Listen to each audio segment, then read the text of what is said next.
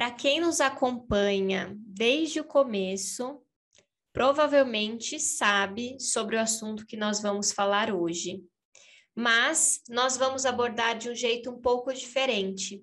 Hoje eu vou fazer uma entrevista com a nossa querida Tatiana Tosi, que é mãe de uma criança trans e vai contar para a gente como foi esse percurso, para que você que está passando por isso ou que conhece alguém que está passando tenha informação, porque uma das coisas mais difíceis é você ter rede de apoio e informação sobre esse assunto.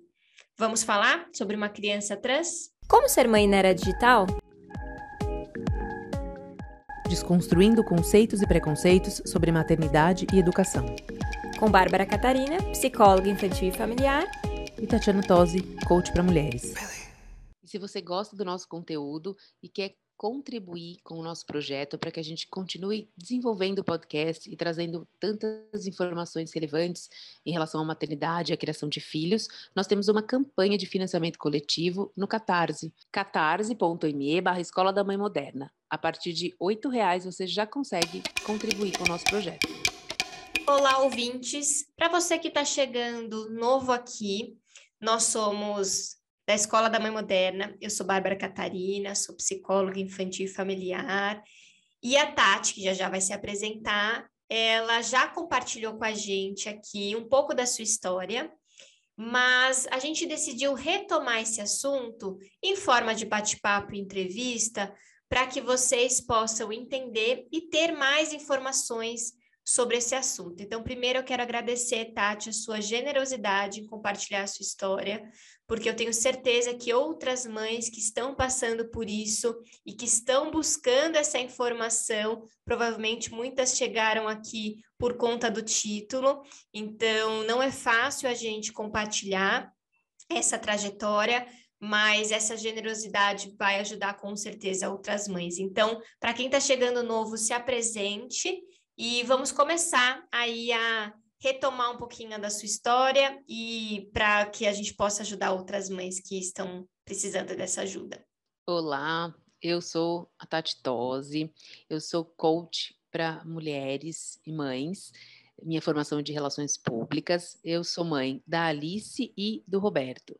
Então, é legal a gente colocar aqui. Então, esse é o primeiro episódio, né, oficialmente, onde eu coloco a minha filha uh, como Alice, né, que para quem nos acompanha sabe que nasceu, o nome de batismo é Otávio, mas agora esse é o primeiro episódio onde a gente coloca é, o nome que ela mesma uh, escolheu para que para essa mudança, né? Então agora a gente vai falar a respeito disso. Sim, vamos Tô lá. Feliz, então... Vou fazer uma observação. Estou feliz ah. realmente em colocar, em trazer essa história, como você falou, para justamente compartilhar com outras mães essa trajetória é, que eu acho que pode ajudar bastante quem está vivendo esse tipo de situação, vamos colocar assim. Sem dúvida, Tati. Eu aprendo todos os dias com você, com a Alice, com essa história, porque eu, do, do, ponto de vista profissional, gente, eu não atendo, né? Não é a minha expertise, então eu não tenho essa experiência profissional e não tenho essa experiência pessoal. Então, tudo que eu vou aprendendo é com a Tati e a gente vai pesquisando juntas. Foi um processo aí de busca, de parceria, de conversa. É, e para mim é um prazer sempre escutar essa história. E vamos lá, eu vou começar, Tati. A gente pode começar do começo, no sentido de conta um pouquinho quando que você começou a perceber que a Alice ela começou a dar sinais de que algo um, algo estava diferente em relação a aos gostos, aquilo que ela não estava se identificando é, de, de cultura masculina e feminina. Quando que foi a primeira vez que você percebeu que, opa, o que está acontecendo aqui?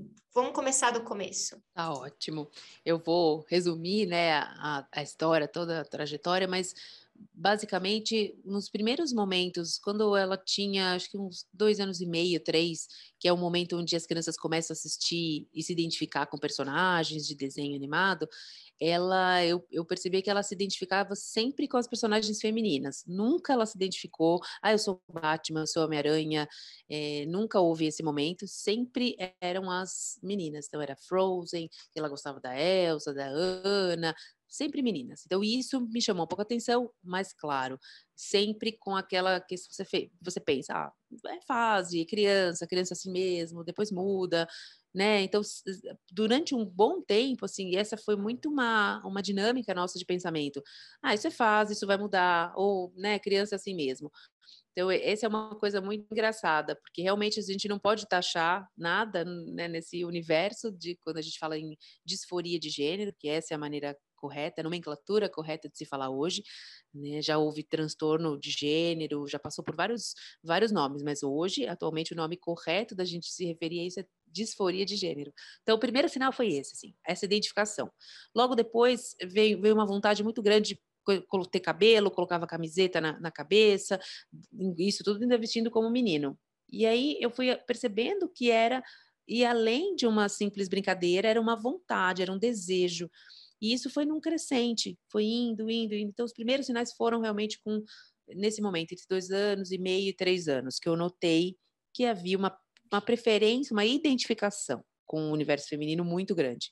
E você sempre deixou ela muito livre, né, Tati? No sentido de quer brincar de princesa, isso nunca foi, porque sempre teve esse conceito. Eu acho que isso é bacana da sua personalidade, de saber que são coisas de criança, né? Você nunca taxou coisas de menina e menino, você sempre deixou. Mas, como qualquer um, eh, mãe, né, assim, você vestia ela com as roupas que do gênero que ela tinha nascido, né? Então isso foi acontecendo. Quando que você viu que não estava dando mais fazer desse jeito? Ela começou a se queixar das roupas, não queria mais usar, apresentou algum sintoma. Como é que foi essa essa situação? Porque dois anos e meio é, começam a, começou a apresentar essas vontades, né, pelo mundo feminino.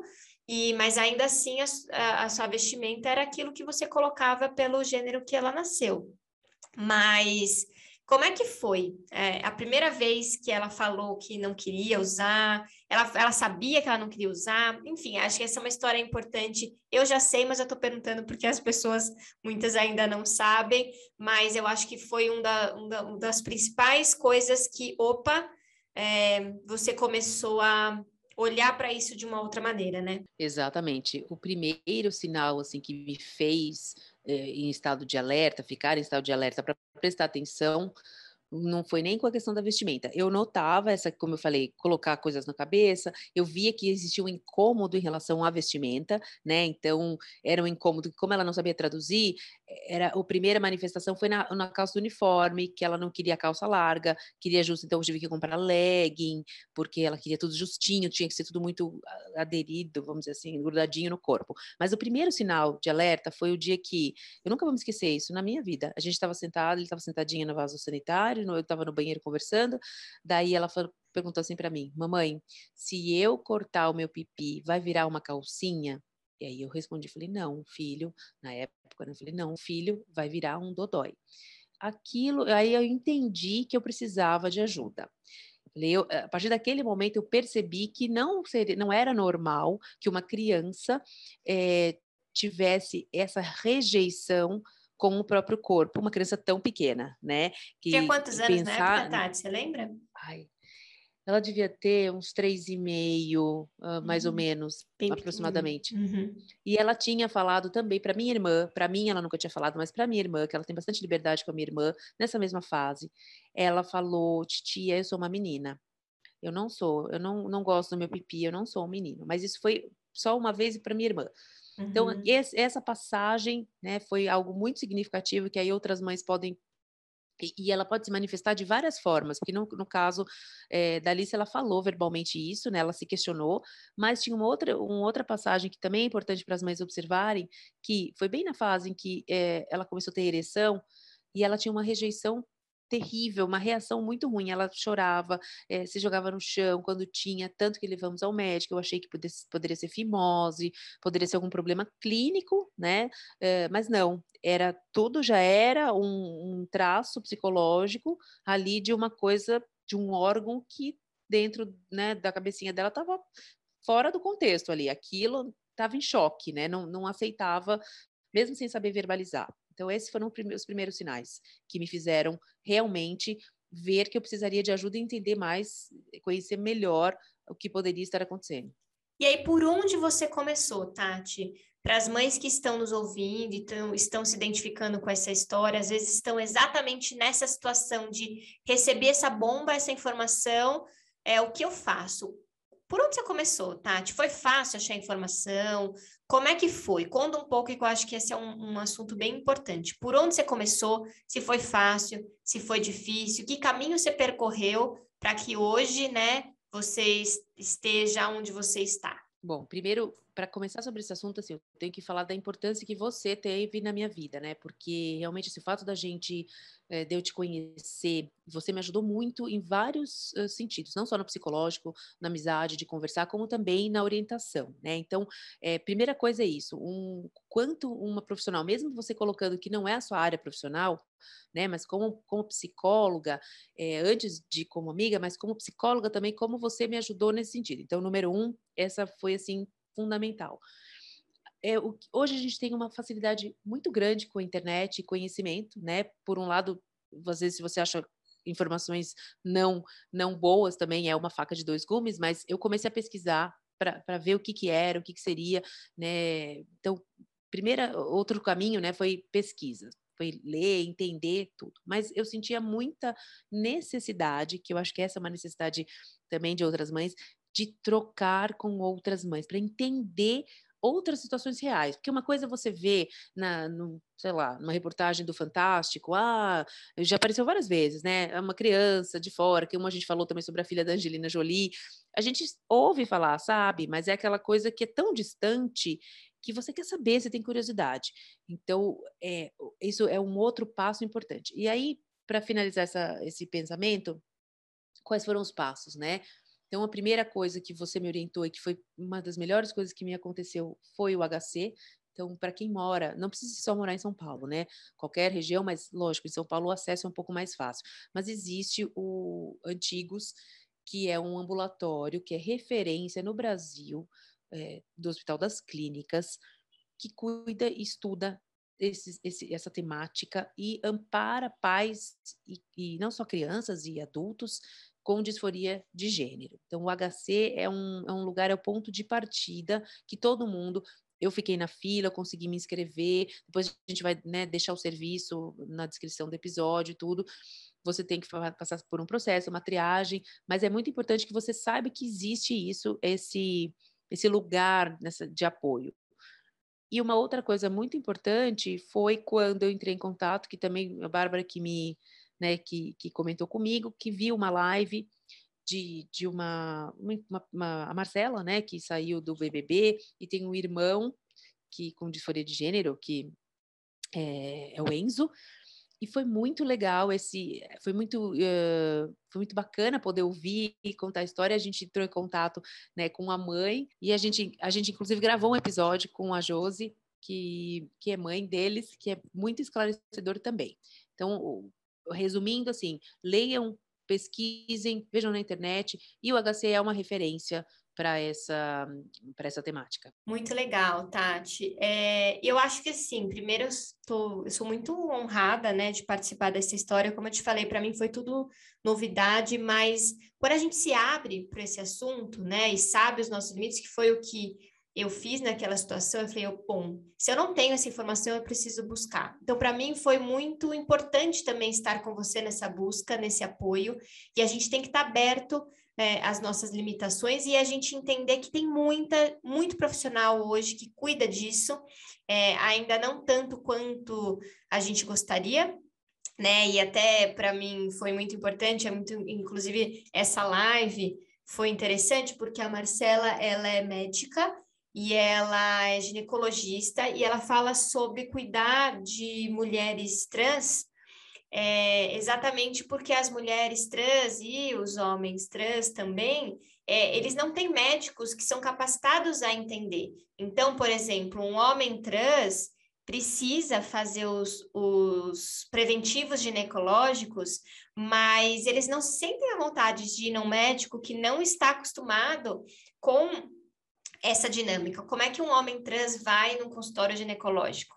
Então, assim, é, são tantas coisas que a gente só para para pensar na hora que acontece, que as coisas vão acontecendo e indo. Então, assim, você, mãe, que está passando por isso, é, calma, a gente vai passar alguns nomes, algumas informações, mas busque informações com pessoas que estão de fato passando por isso.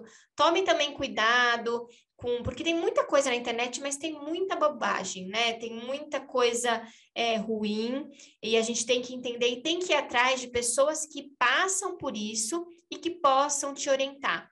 Então, a Josi, ela foi super querida, né, Tati? Porque ela também falou sobre a dificuldade que ela teve de conversar com outras mães que estão passando por isso. Então, essa rede de apoio é muito, muito importante. A gente vai ajudar vocês também.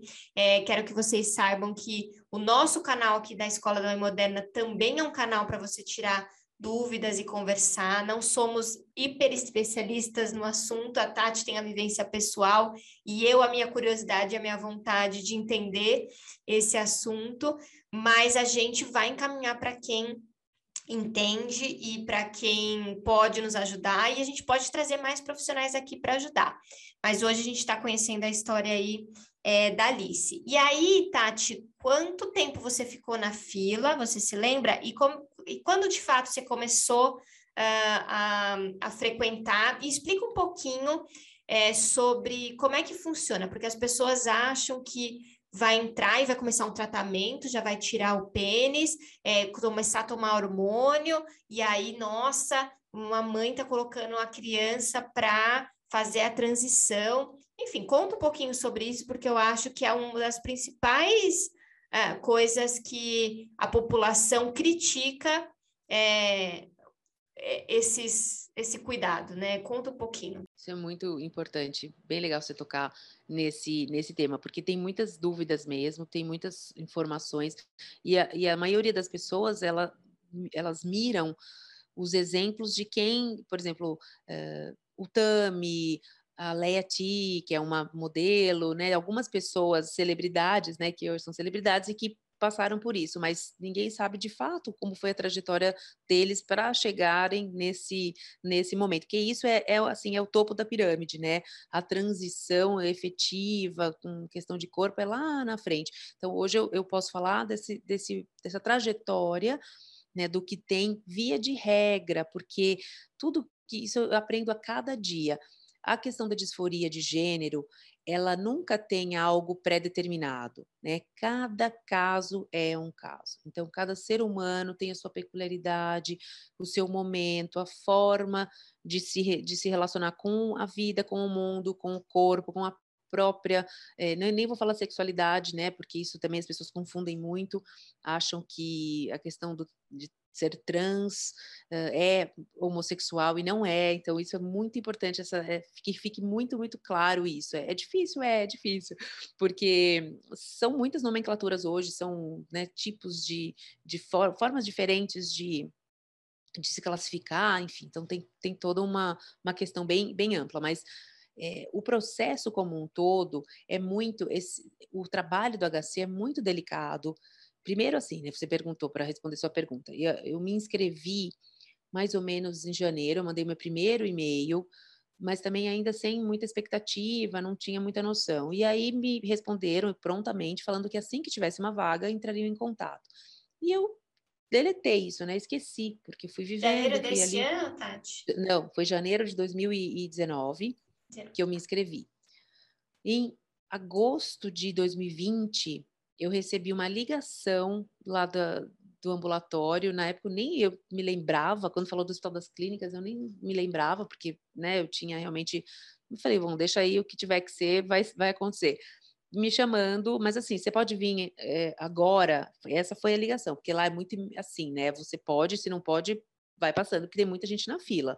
Então não tem assim, ah, eu não posso. Claro, eu, talvez eu conseguisse reagendar, mas é muito imediatista, assim, porque a necessidade é muito latente, né? É, é, tem muita gente na fila. E aí você pode vir agora? Eu falei, nossa, eu tô indo para ir já. Graças a Deus eu estava em São Paulo, deu, deu, tudo certo. Peguei o Uber, voei com, com a Alice para lá.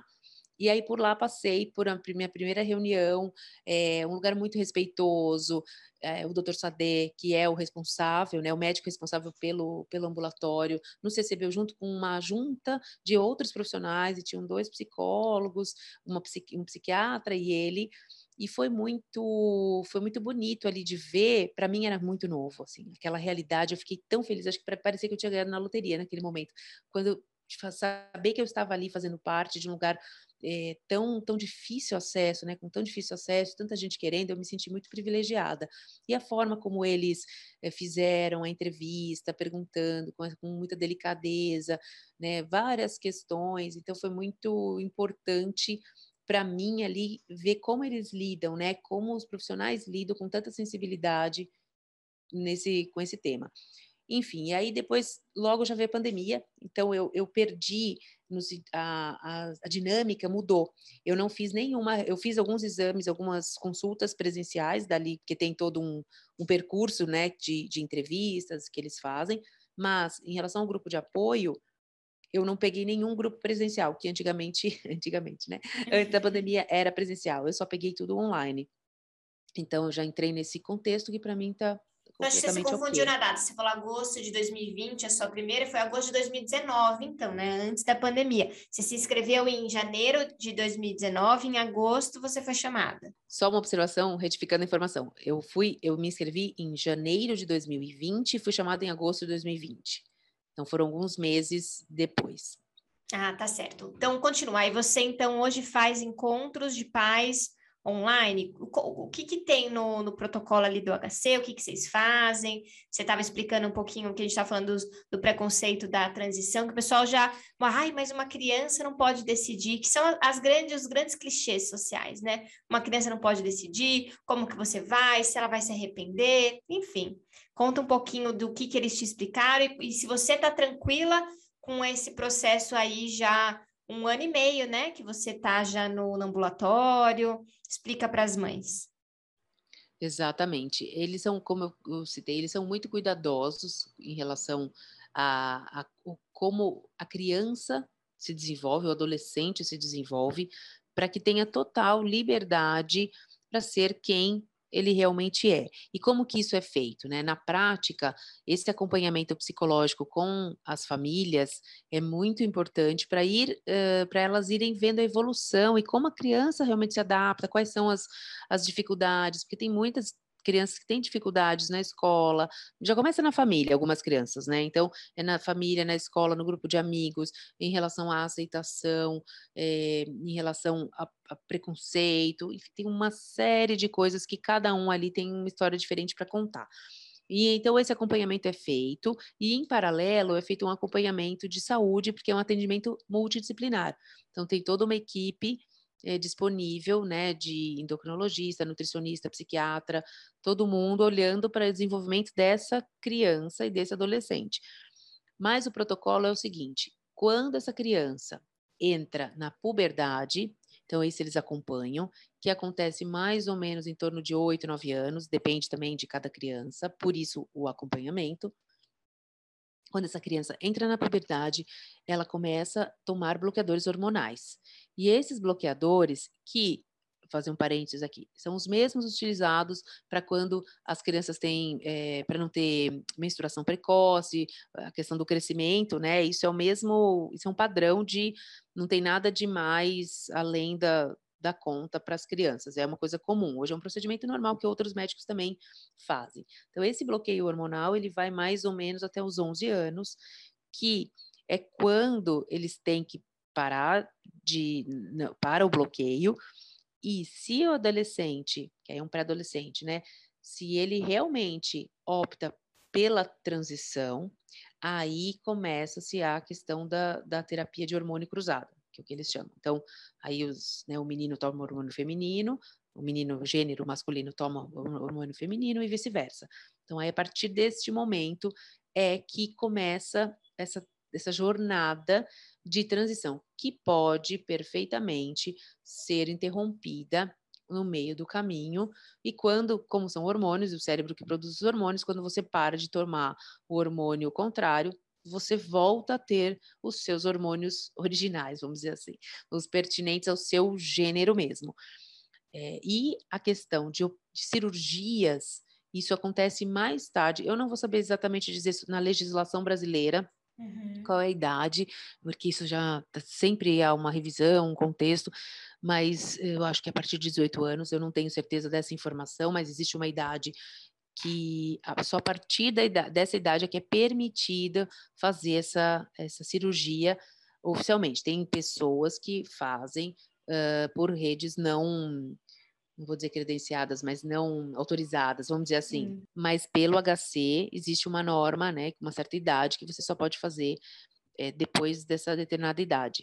Eu acho que é importante a gente até fazer um parênteses aqui, né, Tati, que não é toda pessoa trans que opta pela cirurgia, tá? Tem muita mulher trans que aceita o pênis e segue, tá, gente? Isso é muito importante a gente entender.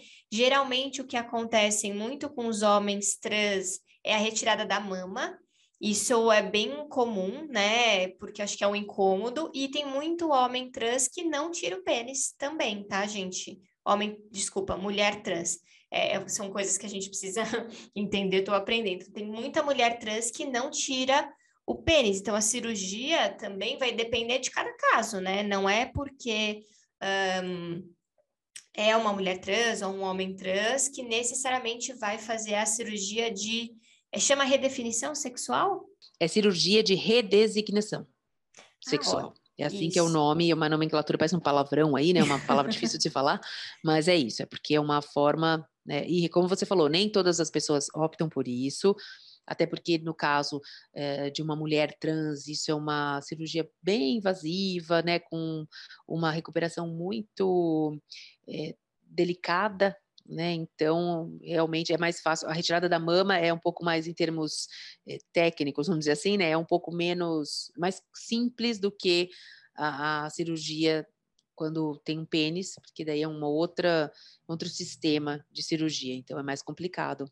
Sim, Por mas acho que é importante todos... a gente dizer, né, que a cirurgia é a última etapa de todo esse processo. Então, nunca uma criança de 5, 6, 7, 8 anos vai passar por uma cirurgia, mas tem todo o cuidado e o acompanhamento para que esse sofrimento seja o mínimo possível né? Até porque a gente pode ver os relatos, né? Por exemplo, é, escutem o episódio da Jose, porque o Enzo, ele começou o tratamento dele depois de adulto, e o sofrimento na adolescência dele foi gigantesco. E a mãe fala muito sobre isso, que ela queria ter tido a de ter essa informação antes, porque é, ele era um adolescente triste, que pensava em suicídio, então ele dizia que é, viver e morrer era a mesma coisa. E aí é muito sofrido, né? Porque por isso que esse acompanhamento é tão importante. Então, fiquem tranquilas, vocês, ouvintes que estão aí acompanhando e estão passando por isso. A, a questão cirúrgica é a última etapa do processo. Tem muito processo, muita caminhada, e nem sempre a cirurgia será feita. Vai depender de cada caso. Acho que isso é muito importante, né, Tati? É, é porque gera uma angústia, né? E, e, uma coisa que eu já deixo assim de uma mensagem que eu deixaria, né, para as mães é para viver um dia de cada vez. Isso é um grande aprendizado que a Alice trouxe para mim como ser humano, que é viver um dia de cada vez. Porque às vezes eu me pego pensando no futuro, como vai ser, como isso, como, como, como, como a gente nunca sabe, né, como vai ser. Então, o que eu sei é o que está acontecendo agora. Então, o que eu posso fazer por ela agora é, é o mais importante de tudo. Então, para as outras mães ficarem mais tranquilas nesse sentido, assim, menos angustiadas, pensem uh, no que está acontecendo agora, neste momento, com com as crianças, porque é mais fácil você resolver o que está acontecendo agora do que pensar em algo que pode não vir não acontecer, pode mudar, tantas coisas, a vida flui de uma forma tão, né, tão diferente para cada um que a gente não sabe mesmo. Então não adianta a gente se preocupar e, e ficar angustiada com algo que está por vir é, tem que pensar no presente, que é a forma mais fácil de, de lidar com a situação. Eu acho que é até importante você comentar, né, Tati, que a gente foi a primeira vez que a gente trouxe, né, o nome, Alice e tudo. Então, aí, há um ano e meio que você começou esse processo e a Alice, pela primeira vez, decidiu, né? Então, ficou durante muito tempo com a, transição, primeiro é, de roupas, né, e todo o processo, para depois fazer a transição do nome, né? Isso te gerava muita angústia, não gerava? Muita, muita angústia, assim. Para mim era muito. É, eu acho que eu ficava mais ansiosa do que ela mesma. Nós ainda estamos vivendo esse processo de transição, porque ela está neste processo, mas houve um passo muito significativo quando ela pediu para que na escola eu conversasse com a professora para explicar e para pedir para que todos a chamassem de Alice. Então, isso já foi um passo muito importante, porque até então, quando a gente perguntava, ela falava tanto faz. Fala, como você quer que eu te chame? De Alice Otávio? Tanto faz. Aí eu comecei a perguntar sempre antes de uma ocasião, como vamos ao dentista, como você quer que eu te apresente? Aí ela falava, como Alice. Então, ela foi se fortalecendo, e a gente comentava isso né, nos bastidores. Eu acho uhum. que o processo dela é muito, no, ao contrário do que a gente pensa, que é de dentro para fora, é muito de fora para dentro. Em que sentido? Eu acho que ela precisa se sentir segura no entorno. Então, a gente validando na família, a escola validando, todas as relações dela validando esse, né, essa figura, Alice, para que ela se sinta forte o suficiente de. Porque, embora ela queira, tenha uma vontade de estar tá se expressando, em muitos momentos ela ainda se refere a ela mesma como Otávio. Uhum. E às vezes ela fala no feminino, às vezes no masculino. Então, faz parte também desse processo de de transição, onde ela está se apropriando de uma identidade, que é muito profundo. Uma criança ter problemas com a própria identidade é algo muito sério, né? É, é muito desafiador para todo mundo, para ela principalmente. Então, é, foi um avanço bem significativo. E respeitar esse momento de que hora ela vai estar tá se chamando de Alice, hora de Otávio, e não é, dizer, ai, tá vendo, tá confusa. É porque é confuso mesmo, mas é respeitar e toda vez que solicitar, não, eu quero que me chamem desse jeito, é o jeito que terá que ser chamado, né? Acho que esse é o mais difícil. Para a gente encerrar, Tati, é, eu acho que a gente só podia comentar um pouquinho sobre famílias e amigos. Como, como lidar? Como é que você pode dar uma dica para essas mães aí? Como... E a gente pode voltar a falar desse tema novamente, se vocês se interessarem, a gente volta a falar. Mas só para encerrar, para não ficar muito longo, é, tem a parte social, né? Famílias e amigos. Como que você dá uma dica para as mães que estão passando por isso? Como que elas podem é, lidar com isso? É uma excelente pergunta essa que você fez que uma das questões ligadas né, a, a, essa disforia de gênero, no sentido de relacionamento, é, são todos os embates que vão ser enfrentados, sim. Não adianta achar que, né, que ah, eu tenho, penso para frentex, a minha família é, é, aberta, mas quando você menos espera, tem alguém ali que, que não entende, que não aceita, ou que não concorda. Então, para as mães, a primeira coisa que, que eu diria é assim fique, fique em paz com aquilo que você, com as ações que você toma, porque muita gente vai te julgar assim. Então, se você, como eu, eu, eu para mim foi muito natural a, a, questão de deixar ela ser quem ela é, respeitar isso. Então, para mim é muito, foi muito fácil e é muito fácil respeitar.